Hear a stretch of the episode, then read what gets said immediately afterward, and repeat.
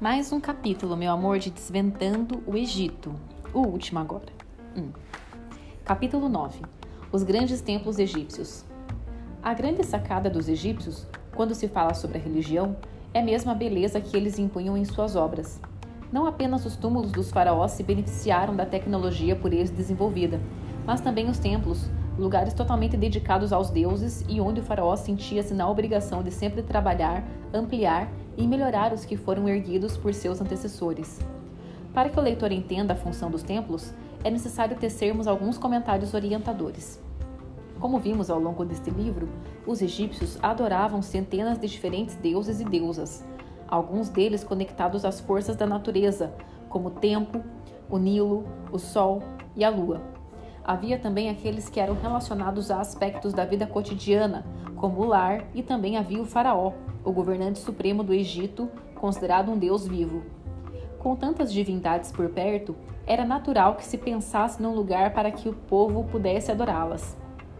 Ao contrário do que acontece com a fé cristã, que apresenta Deus como uma entidade distante, os egípcios antigos acreditavam que era seu dever atrair seus deuses para que convivessem na mesma terra que seus adoradores.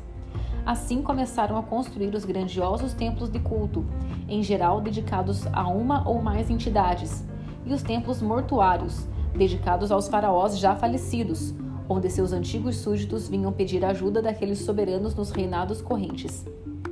Comecemos nossa viagem pelo pelos templos de culto.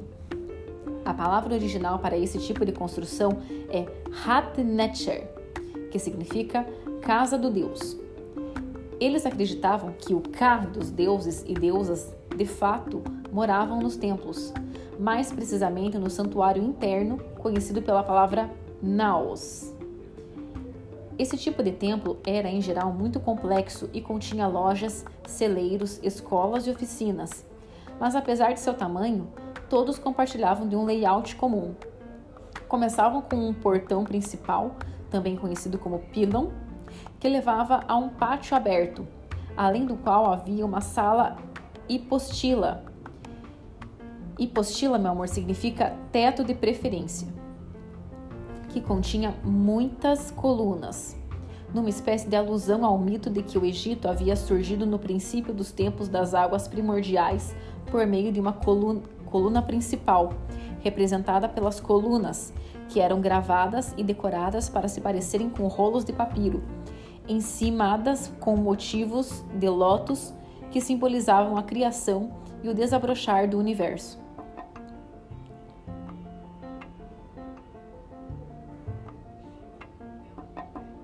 Havia também uma sala que levava ao santuário interno, que representava o primeiro monte de terra que surgiu das águas do caos. O santuário era habitado por uma estátua de ouro ou prata da divindade, que era tratada como se fosse um ser vivo, alimentada e cuidada todos os dias apenas pelos sacerdotes que moravam no templo. Estes eram sustentados pelas oferendas entregues aos deuses.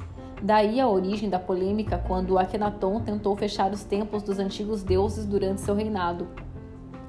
Curiosamente, os sacerdotes do templo, apesar de ser um lugar de adoração, não deixavam os seguidores da religião egípcia adentrarem seus recintos, muito menos conhecer o santuário onde habitava a estátua do deus em questão.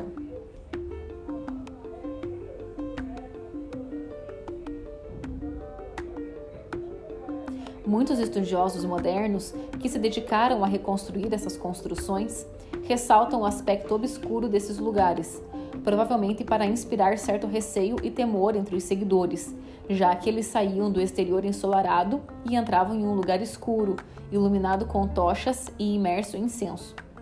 Ou seja, nos templos, todos, inclusive Faraó, saíam do mundo dos vivos e visitavam o mundo da divindade, que nem sempre era simples de ser entendido. Teoricamente, apenas o faraó era considerado santo o suficiente para adentrar o santuário interno, mas na prática, os sacerdotes de alto escalão eram nomeados para fornecer as necessidades diárias dos rituais que envolviam a divindade. Esses cuidados incluíam despertar o deus todos os dias com um hino, queimar incenso, lavar a imagem, untá-la e vesti-la, além de apresentar as oferendas de comida. Os sacerdotes também deveriam se lavar cerca de quatro vezes ao dia e raspar todo o cabelo de sua cabeça e corpo como forma de ritual de purificação. Os sacerdotes mais importantes viviam o tempo todo nos templos, enquanto os outros, na escala hierárquica, cuidavam de questões que envolvessem o exterior, como coletar taxas e realizar outras tarefas administrativas. Originalmente, também havia sacerdotisas, mas no Novo Império apenas os homens recebiam permissão para se tornarem sacerdotes. A presença feminina era permitida apenas como instrumentistas, que tocavam músicas durante as cerimônias. Os seguidores do deus não deveriam permanecer no templo em lugares que iam além do primeiro pátio descrito anteriormente, e geralmente adoravam as divindades em suas residências com a utilização de pequenos altares. Para o homem moderno, parece uma espécie de excentricidade. Um, para o homem moderno, parece uma espécie de excentricidade um templo que não permite a presença de seus seguidores em suas dependências. Mas não podemos esquecer que para os egípcios, o templo era a casa de seu Deus, fosse ele quem fosse, e que era a presença dele na terra abençoada que provia as inundações e plantações. O templo era apenas o lugar onde o Deus estava, e quanto mais perto, melhor. Tanto é que a tarefa mais realizada pelos adeptos da religião nos templos era justamente levar oferendas e fazer suas orações particulares. De tempos em tempos, durante alguns dos famosos festivais, as imagens dos deuses deixavam temporariamente seus santuários e iam em cerimônias como procissões para serem exibidas ao público em altares de madeira que muitas vezes representavam os barcos usados para navegar o rio Nilo o Templo de Karnak. Os templos de culto eram as edificações mais importantes nas cidades egípcias. Alguns deles acumularam grande riqueza, em particular durante o Novo Império. Provavelmente você já deve ter visto em algum livro ou documentário da TV essas magnânimas construções, muitas delas em ruínas, que eram símbolos dos reinados desses homens poderosos. O maior e mais imponente desses templos é o de Karnak, dedicado à tríade tebana de deuses. Primeiro, Amon, deus da mitologia egípcia, visto como rei dos deuses e como força criadora da vida. O Mut, esposa de Amon, representada como uma simples mulher com um vestido vermelho ou azul, usando a serpente e a dupla coroa do Alto e Baixo Egito.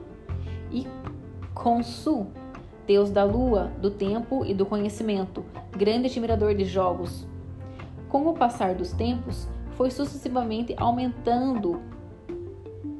Com o passar dos tempos, foi sucessivamente aumentado pelos diversos faraós que governaram o Egito. Começou a ser construído durante o Médio Império e foi expandido por todo o Novo Império por vários reis que acrescentaram, além de outras edificações, enormes portões e obeliscos. Ramsés II contribuiu com estátuas de si mesmo.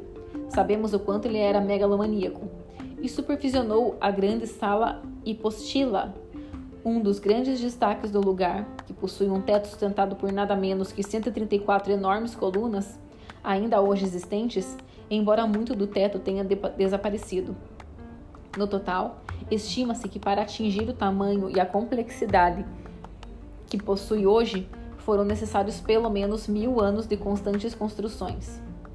É quase impossível dar uma amostra do quão grande é o complexo em si, mas vamos tentar reunir as descrições sobre o local e montar uma pequena viagem virtual.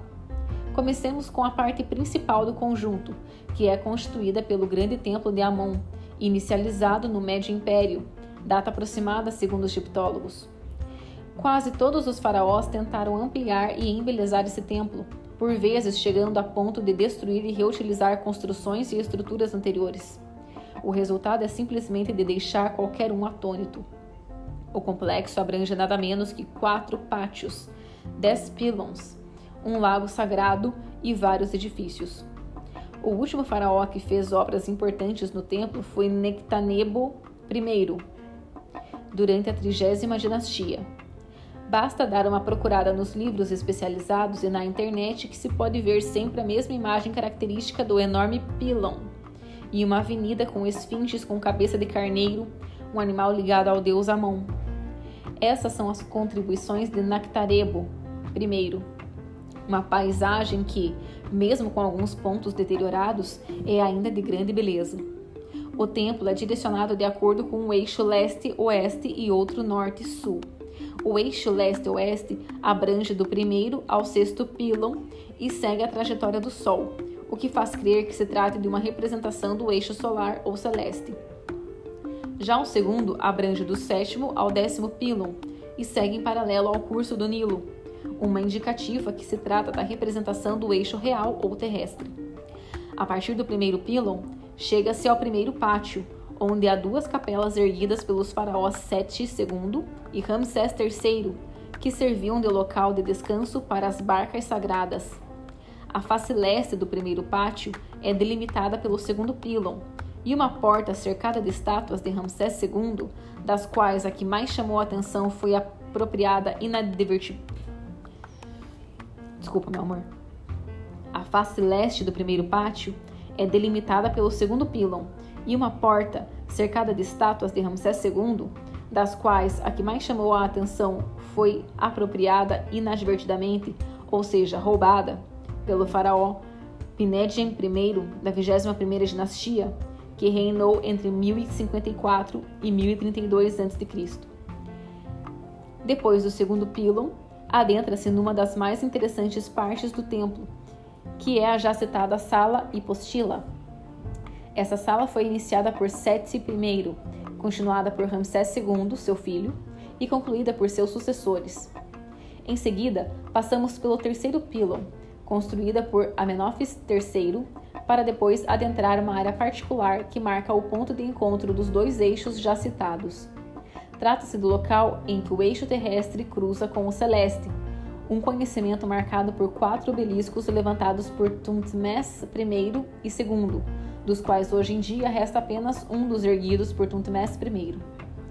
Entre o quarto e o quinto pílons, que também foram erguidos durante o reinado de Tuntmes I, há um vestíbulo transversal conhecido pelos egípcios antigos como Waijiti, palavra que significa o verdejante, decorado em sua origem com colunas grandes.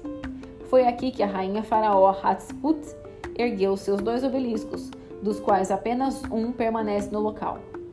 Depois do sexto pílon, aparece a capela erguida pelo meio-irmão de Alexandre, o Grande, o Felipe Arideu, entre 323 e 317 a.C. Em seguida, adentra-se no grande pátio que remonta ao templo do Médio Império. O lugar é delimitado a leste pelo, pelo Aquemenu um edifício construído por Tutmés III, que possui, além da sala das festas, o que sobrou das dependências do assim chamado Jardim Botânico, composto por um conjunto de salas decoradas com representações de plantas e animais de procedência exótica, principalmente da Síria e da Palestina. Esse local era usado, a julgar pela sua decoração, para propagar as várias campanhas militares de Tutmés III. Uma curiosidade sobre o local: justamente pelas representações de animais serem no mínimo curiosas, beirando o exótico e extraordinário, e também pelo fato de não haver nada igual em todo o Egito, muito se discutiu sobre qual seria a verdadeira função do aposento. A teoria mais aceita, hoje em dia, diz que seria uma maneira encontrada pelos egípcios de representarem a variedade de formas e espécies de natureza. Assim, obteríamos uma classificação por meio de um sistema ordenado, uma característica própria do universo. Ao leste, fora da muralha que cerca, fora da muralha que cerca do templo de Amon, fora da muralha que cerca o templo de Amon, há as ruínas do templo amaraniense, ou seja, de Tel El Armana, atual nome da cidade construída por Akhenaton, cuja história já vimos nos capítulos anteriores. Esse edifício foi construído por ele antes que abandonasse Tebas, próximo do qual fica Karnak, para construir sua cidade, Akhenaton. Quando andamos pelo eixo norte-sul, que está destacado do leste-oeste, na altura da área que é delimitada entre o terceiro e quarto pylons, chegamos a um pátio conhecido como Dakachet, assim mesmo, escrito todo em letras minúsculas. Foi lá que o arqueólogo francês Georges Legrain descobriu em 1901 um esconderijo datado provavelmente da época ptolomaica, em que os sacerdotes de Amon haviam escondido 17 mil estátuas de bronze e outras 900 de pedra. O lugar que passou a ser o pátio da Cachette é descrito da seguinte maneira pelo pesquisador Alberto Ciliotti. Abre aspas. O pátio da Cachette está delimitado ao sul pelo sétimo pilono, em cujo flanco encontra-se o Largo Sagrado. Desculpa, meu amor. O pátio da Cachette está delimitado ao sul pelo sétimo pilono, em cujo flanco encontra-se o Lago Sagrado, imagem do oceano primordial do qual foi criado o mundo. O remanso, no qual nadavam os gansos consagrados a Amon, alimentava-se das águas do Nilo e servia tanto para as abdulações rituais dos sacerdotes de Amon, quanto para as evoluções das embarcações sagradas. Fecha aspas. Em tempo, a ablução é a lavagem e purificação de partes do corpo por meio da água, um ritual que é comum a várias regiões. Então, meu amor, quando ele fala o remanso no qual nadavam os gansos consagrados a Amon, alimentava-se da água do Nilo e servia tanto para lavagens dos corpos dos sacerdotes quanto para as evoluções das embarcações sagradas. Mas continuemos nossa jornada pelo templo de Karnak. Após passarmos pelo eixo norte e sul, encontramos o oitavo e o nono pylons. O último foi construído por Horenheb, um dos sucessores de Tutankhamon. A leste do nono pylon está o templo consagrado a Khonsu, sobre o qual falamos no início deste capítulo. No décimo e último pylon está a Avenida de Esfinges com cabeça de carneiros, já citada que unia os templos de Amon e o de Mut. Era de lá que partia uma outra linha de esfinges androcéfalas, como dizem os guias turísticos, que unia Karnak a outro complexo, Luxor, sobre o qual falaremos mais adiante. É mesmo difícil para o homem moderno entender a riqueza que deveria rondar aquele local quando estava em funcionamento. Documentos históricos indicam que apenas em Karnak trabalhavam cerca de 20 mil pessoas. Para alguns estudiosos, o poder dos templos chegava a ser um concorrente sério ao patrimônio do próprio faraó. Daí a preocupação deste em se estender, em se entender com os sacerdotes de maneira a evitar atritos. E mais uma vez começamos a entender o porquê da atitude de Akhenaton quando decidiu fechar os templos dos antigos deuses. O Templo de Luxor Uma pequena cidade de 60 mil habitantes, na margem direita do Nilo, é o que corresponde à cidade que Homero descreveu como Tebas das Cem Portas. Trata-se de Luxor, uma palavra que vem do árabe El-Uxor, plural do termo El-Kasr, El que significa acampamento ou fortificação. Essa é uma referência a dois acampamentos militares que estavam instalados no local na mesma época romana. Essa cidade de Tebas, não confundir com a de mesmo nome localizada na Grécia, que os egípcios chamavam de Uasset, estendia-se pela mesma área onde hoje se localizam os complexos de Karnak e Luxor.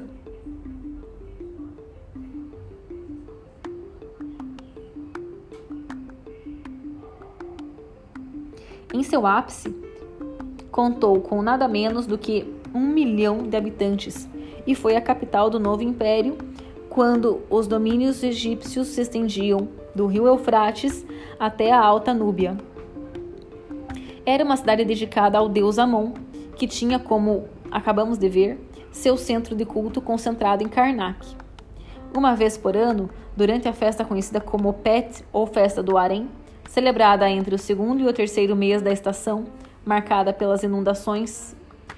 Celebrada entre o segundo e o terceiro mês da estação, marcada pelas inundações, uma procissão saía de Karnak e seguia até Luxor. Esse ritual era conhecido como Ipet Resist, ou Arpin Meridional. Era quando a imagem do deus seguia em sua embarcação do templo de Karnak até o de Luxor, Este último era uma construção de 260 metros de comprimento, edificado por Amenófis III, em cima de um outro que existiu e que havia sido construído pela rainha Hatshepsut. Conta Siliote, abre aspas.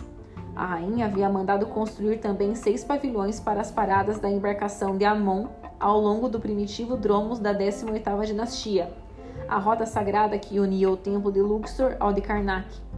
Nos templos de Hatshepsut, a procissão da festa de Opet seguia um itinerário terrestre, percorrendo os dronos, percorrendo os dromos que uniam os dois templos, enquanto a partir de fins da 18ª dinastia, os simulacros das embarcações sagradas de Amon, Mut e Koshu eram transportados para o templo de Luxor subindo o Nilo. Fecha aspas. Falemos mais um pouco sobre essa festa. Durante ela, o Amon de Karnak visitava o Amon de Luxor, definido como Amon em Pet, que significa Amon que está em seu harém, com o intuito de revitalizá-lo, e Luxor era o cenário perfeito para esse encontro sagrado acontecer. O templo abrangia em sua forma original uma grande colunata com 14 colunas em forma de papiro, de 19 metros cada uma e circunferência de quase 10 metros. Essa colunata era delimitada a leste e a oeste por uma muralha decorada com relevos inspirados na festa de Opet. Foi terminada e decorada justamente na época de Tutankhamon, e era por ela que se entrava num magnífico pátio fechado por uma fileira dupla de colunas, que tinha como limite a sala hipostila ao sul. Desse local, passa-se para a porta interna do templo, que inclui quatro antecâmeras, alguns aposentos anexos e o santuário do barco sagrado, que é o compartimento mais interno e cujo pavilhão foi reconstruído por Alexandre o Grande, que, como alguns leitores devem saber, foi consagrado como filho de Amon quando passou pelo Egito.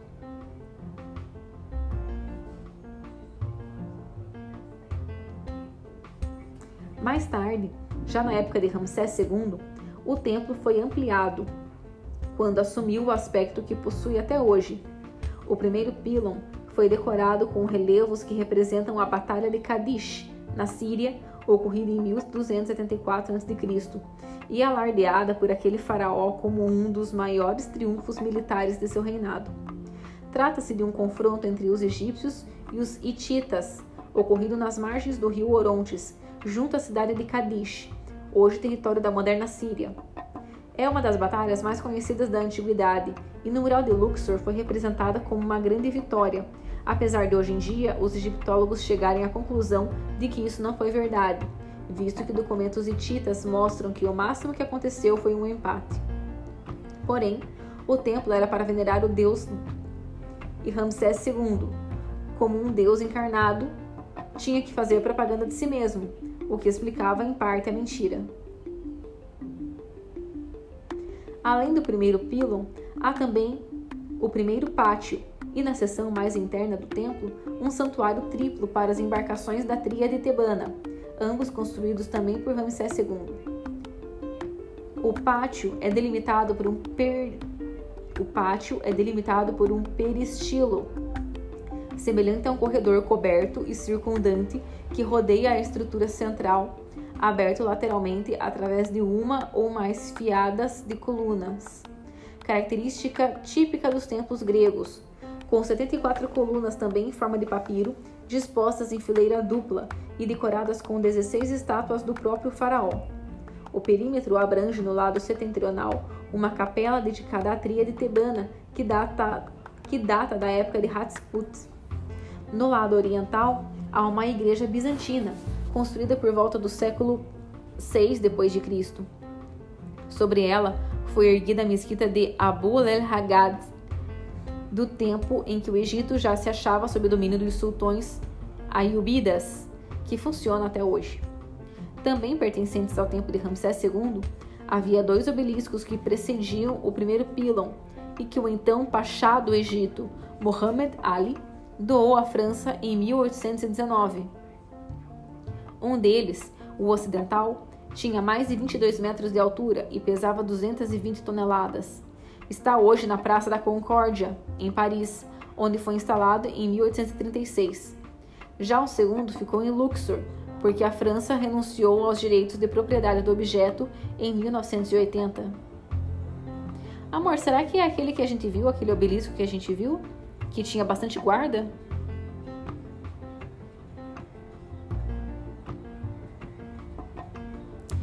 Já o segundo ficou em Luxor porque a França renunciou aos direitos de propriedade do objeto em 1980. Luxor tinha como função a cada ano, em seus aposentos mais secretos, durante o Opet, celebrar o renascimento divino do faraó, como define Siliotti. Abre aspas. Na penumbra da sala do nascimento divino, Amon, que para ocasião assumia a aparência do faraó, ia ao encontro da rainha qual Tot, o deus da cabeça de Ibis, predizia seu futuro destino de mãe. Então Amon ordenou a, ordenou a Sinum, o divino oleiro, que moldasse no torno, da, no torno a criança em gestação, e seu Ka, seu duplo, que representaria sua essência divina e imortal.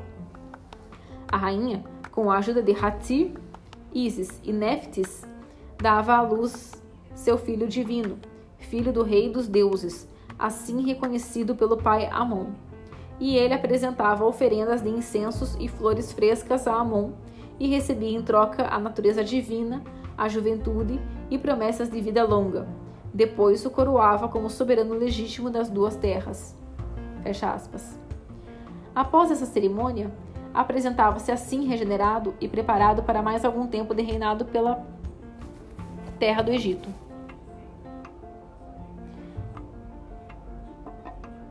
Após essa cerimônia, o faraó apresentava-se assim regenerado e preparado para mais algum tempo de reinado pela terra do Egito. O templo também tinha a função de local de culto da parte divina do faraó, ou seja, de seu Ka, o símbolo irrefutável de seu poder. Essa função era de cunho universal e não estava de forma alguma ligada a um único faraó, sendo comum a todos que já reinaram. Sua realização perdurou por pelo menos 17 séculos e explica assim, pois Alexandre precisava passar por ela para se legitimar como soberano do Egito, o que dependia de ser reconhecido oficialmente como filho de Amon. Uma vez nesse caso, era sua obrigação seguir a tradição local e por isso ele teria contribuído para reconstruir o santuário da embarcação do deus. De acordo com a cosmogonia, termo que abrange as diversas lendas e teorias sobre as origens do universo de acordo com as religiões, mitologias e teorias científicas através da história, história tebana, Luxor também era o lugar de origem da Ogdoati, nome dado às oito divindades primordiais, compostas por quatro casais, Nun e Naunet, Hu e Hawet, Kuk e Kauket e por fim Amon e Mut. Essas divindades foram geradas pelo Criador da Terra, o Demiurgo, entidade que criou o mundo material, conhecido como a Serpente Irta, também chamada de Kematef. Ela e as oito divindades da Ogduad, ela e as oito divindades da Ogduad foram sepultadas numa mística tumba quando terminaram suas missões. Essa tumba ficava em Medinet Habu, um sítio arqueológico situado na margem ocidental do Nilo, no lado oposto a Luxor. Foi lá que os governantes do novo império estabeleceram a tradição de deixar o Amon de Luxor sediado por dez dias durante um outro evento, conhecido como Festa do Décimo Dia. Durante o reinado de Ramsés II, a procissão não adentrava o templo pela porta principal do primeiro pátio, mas sim pela porta oeste que dava para o Nilo. O povo entrava pela porta leste.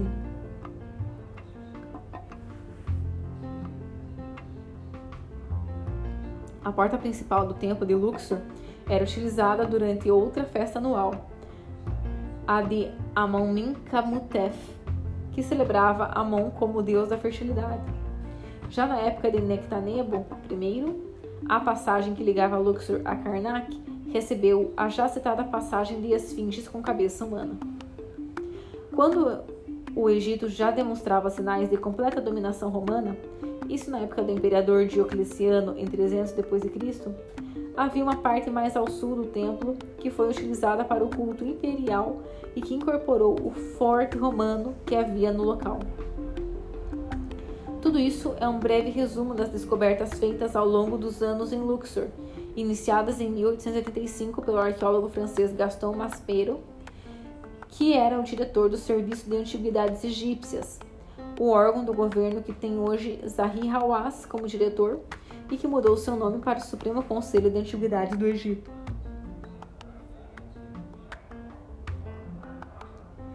E nem só de descobertas antigas vive o local.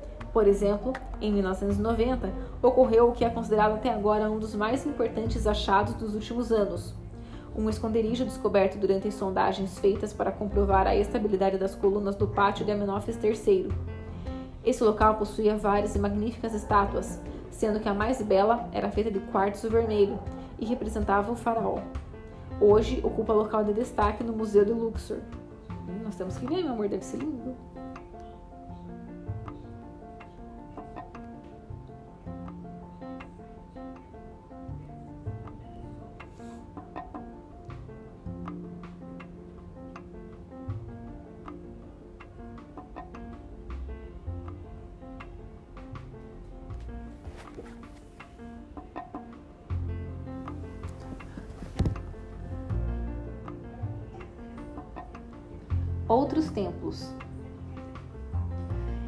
Que o Egito possui outros templos, além de Luxor e Karnak, que merecem ser citados e, se possível, ser visitados. Há milhares de publicações que falam os pormenores neles observados, mas para não cansar muitos leitores, tentaremos fazer um resumo dos principais. Comecemos com Abidos, um dos mais conhecidos e que já foi citado neste livro quando falamos sobre o mito de Osíris. A cidade era tida como a tumba de Osíris e por isso mesmo tinha um status de cidade santa e, como tal, era o destino de grandes peregrinações. Faraós do Médio Império mandaram construir túmulos honorários, também conhecidos como, como cenotáfios, para que também pudessem participar da ressurreição de Osíris. Foi lá que o faraó Sete I, pai de Ramsés II, ergueu um templo funerário e um cetonáfio. O primeiro, o funerário, que é o que nos interessa por se tratar de uma curiosa mistura de templo mortuário e de adoração, era dedicado ao faraó, obviamente, e às outras seis divindades: Osíris, Ísis, Horus, Tá, Ra, Aractes e Amon-Ra. O cetonáfio é localizado atrás do templo e é conhecido como Osireiron. Possui uma estrutura que simboliza as águas primordiais em que no centro é possível ver a coluna original de onde representam lendas da cosmologia egípcia.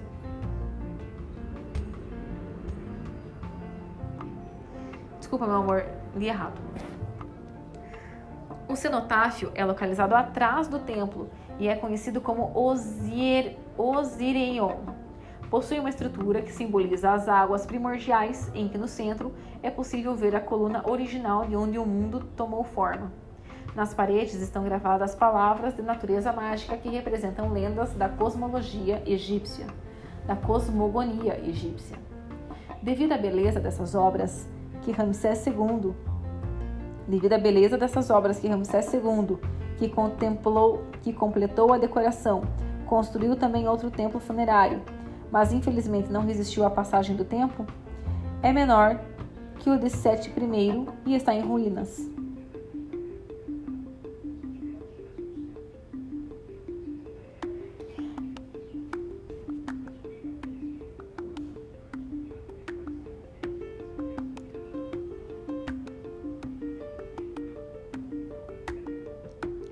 Passemos agora para Dendera, que foi a capital do sexto nomo do Alto Egito.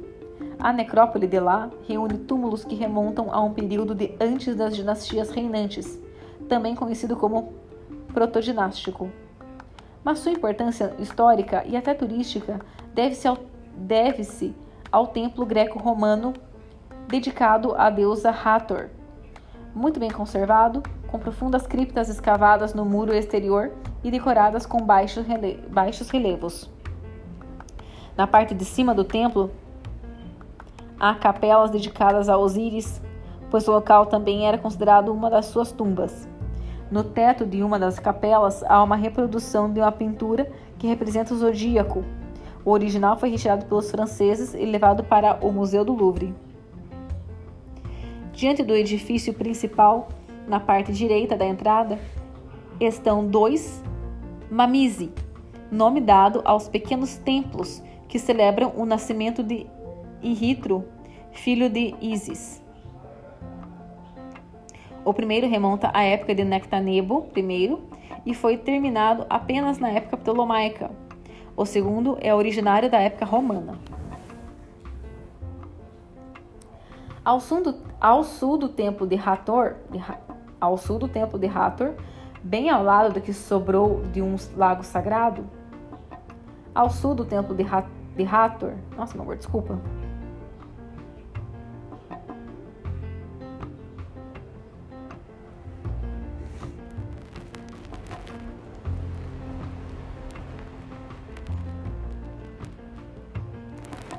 Ao sul do templo de Hathor, bem ao lado do que sobrou de um lago sagrado, há um outro pequeno templo romano da época de Otávio Augusto, conhecido como Templo do Nascimento de Ísis.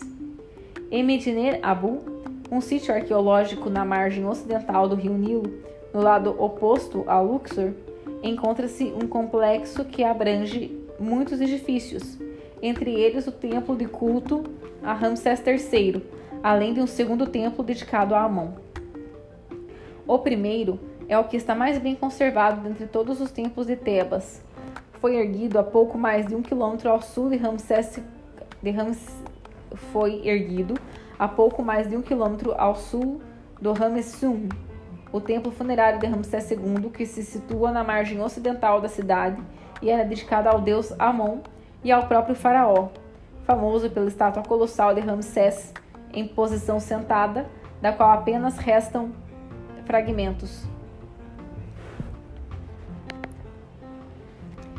O templo de Medine Haru era dedicado a Ramsés II, que, segundo algumas inscrições encontradas, era venerado como uma das formas de Amon-Ra. Tanto é que a embarcação de Amon era transportada até lá durante a festa do vale, quando visitava a necrópole, a fim de que os mortos pudessem se beneficiar da força vital do deus faraó.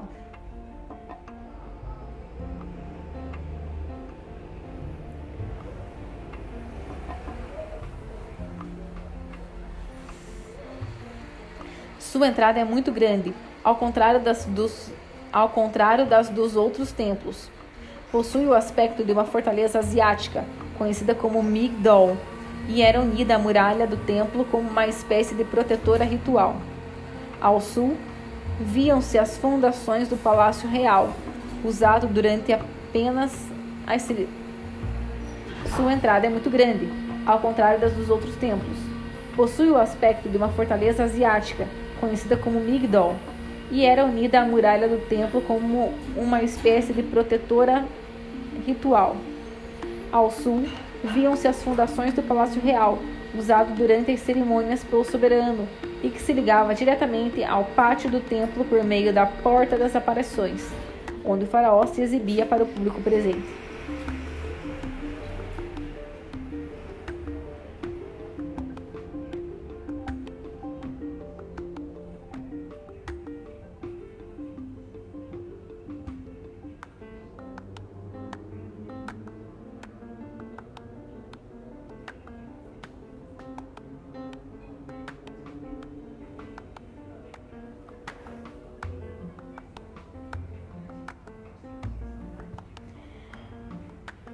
Tô quase dormindo, amor, mas eu não vou dormir não.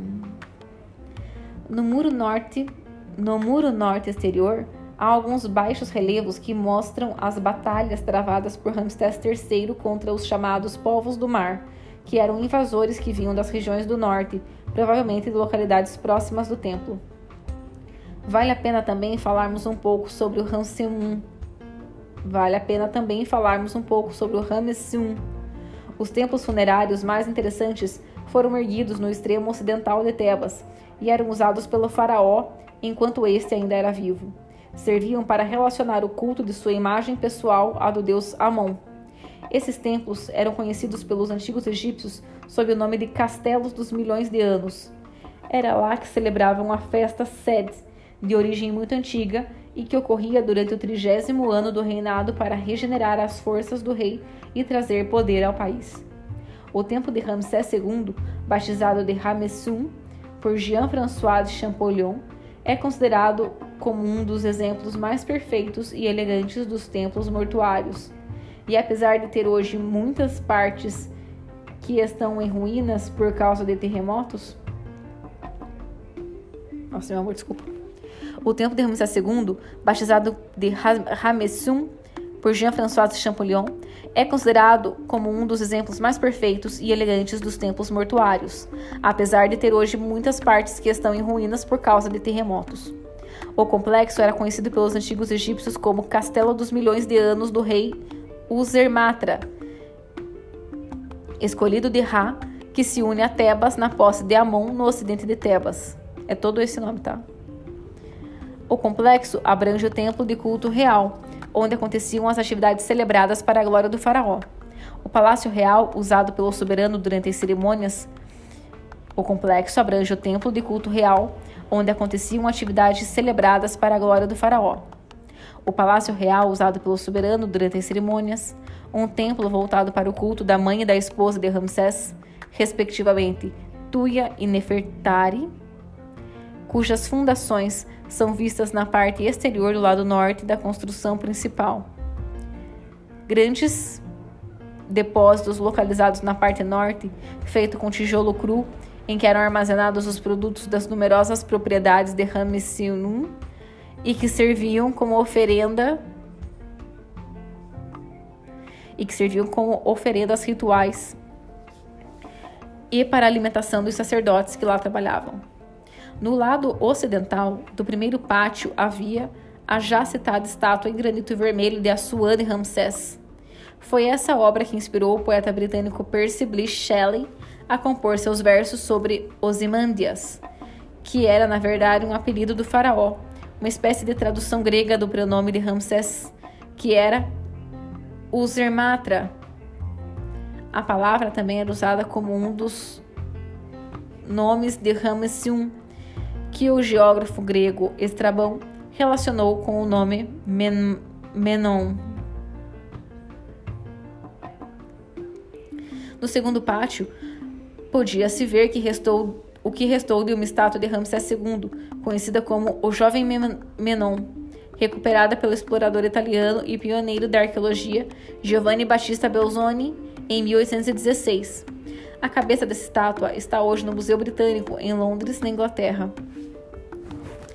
O Ramessum foi abandonado no final da vigésima dinastia e reutilizado várias vezes como local de enterro dos sacerdotes tebanos durante a vigésima nona dinastia. Hoje, vários organismos de pesquisa dedicam-se ao seu estudo e restauração. Entre eles está a equipe franco-egípcia do Centro Nacional de Pesquisa Científica de Paris e o Centro de Estudos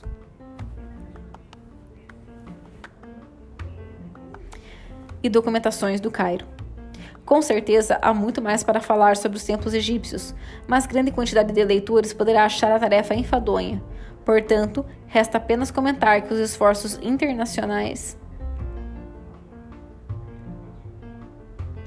para a conservação desses monumentos lutam contra o tempo, o clima e até mesmo contra a poluição das cidades, um trabalho que seria praticamente impossível sem a cooperação de equipes mundiais que se aproximaram, que se apaixonaram pelo país dos faraós e transmitiram essa paixão para o mundo todo que tanto admira aquele país. Acabou, meu amor. Você gostou da leitura? Um beijo.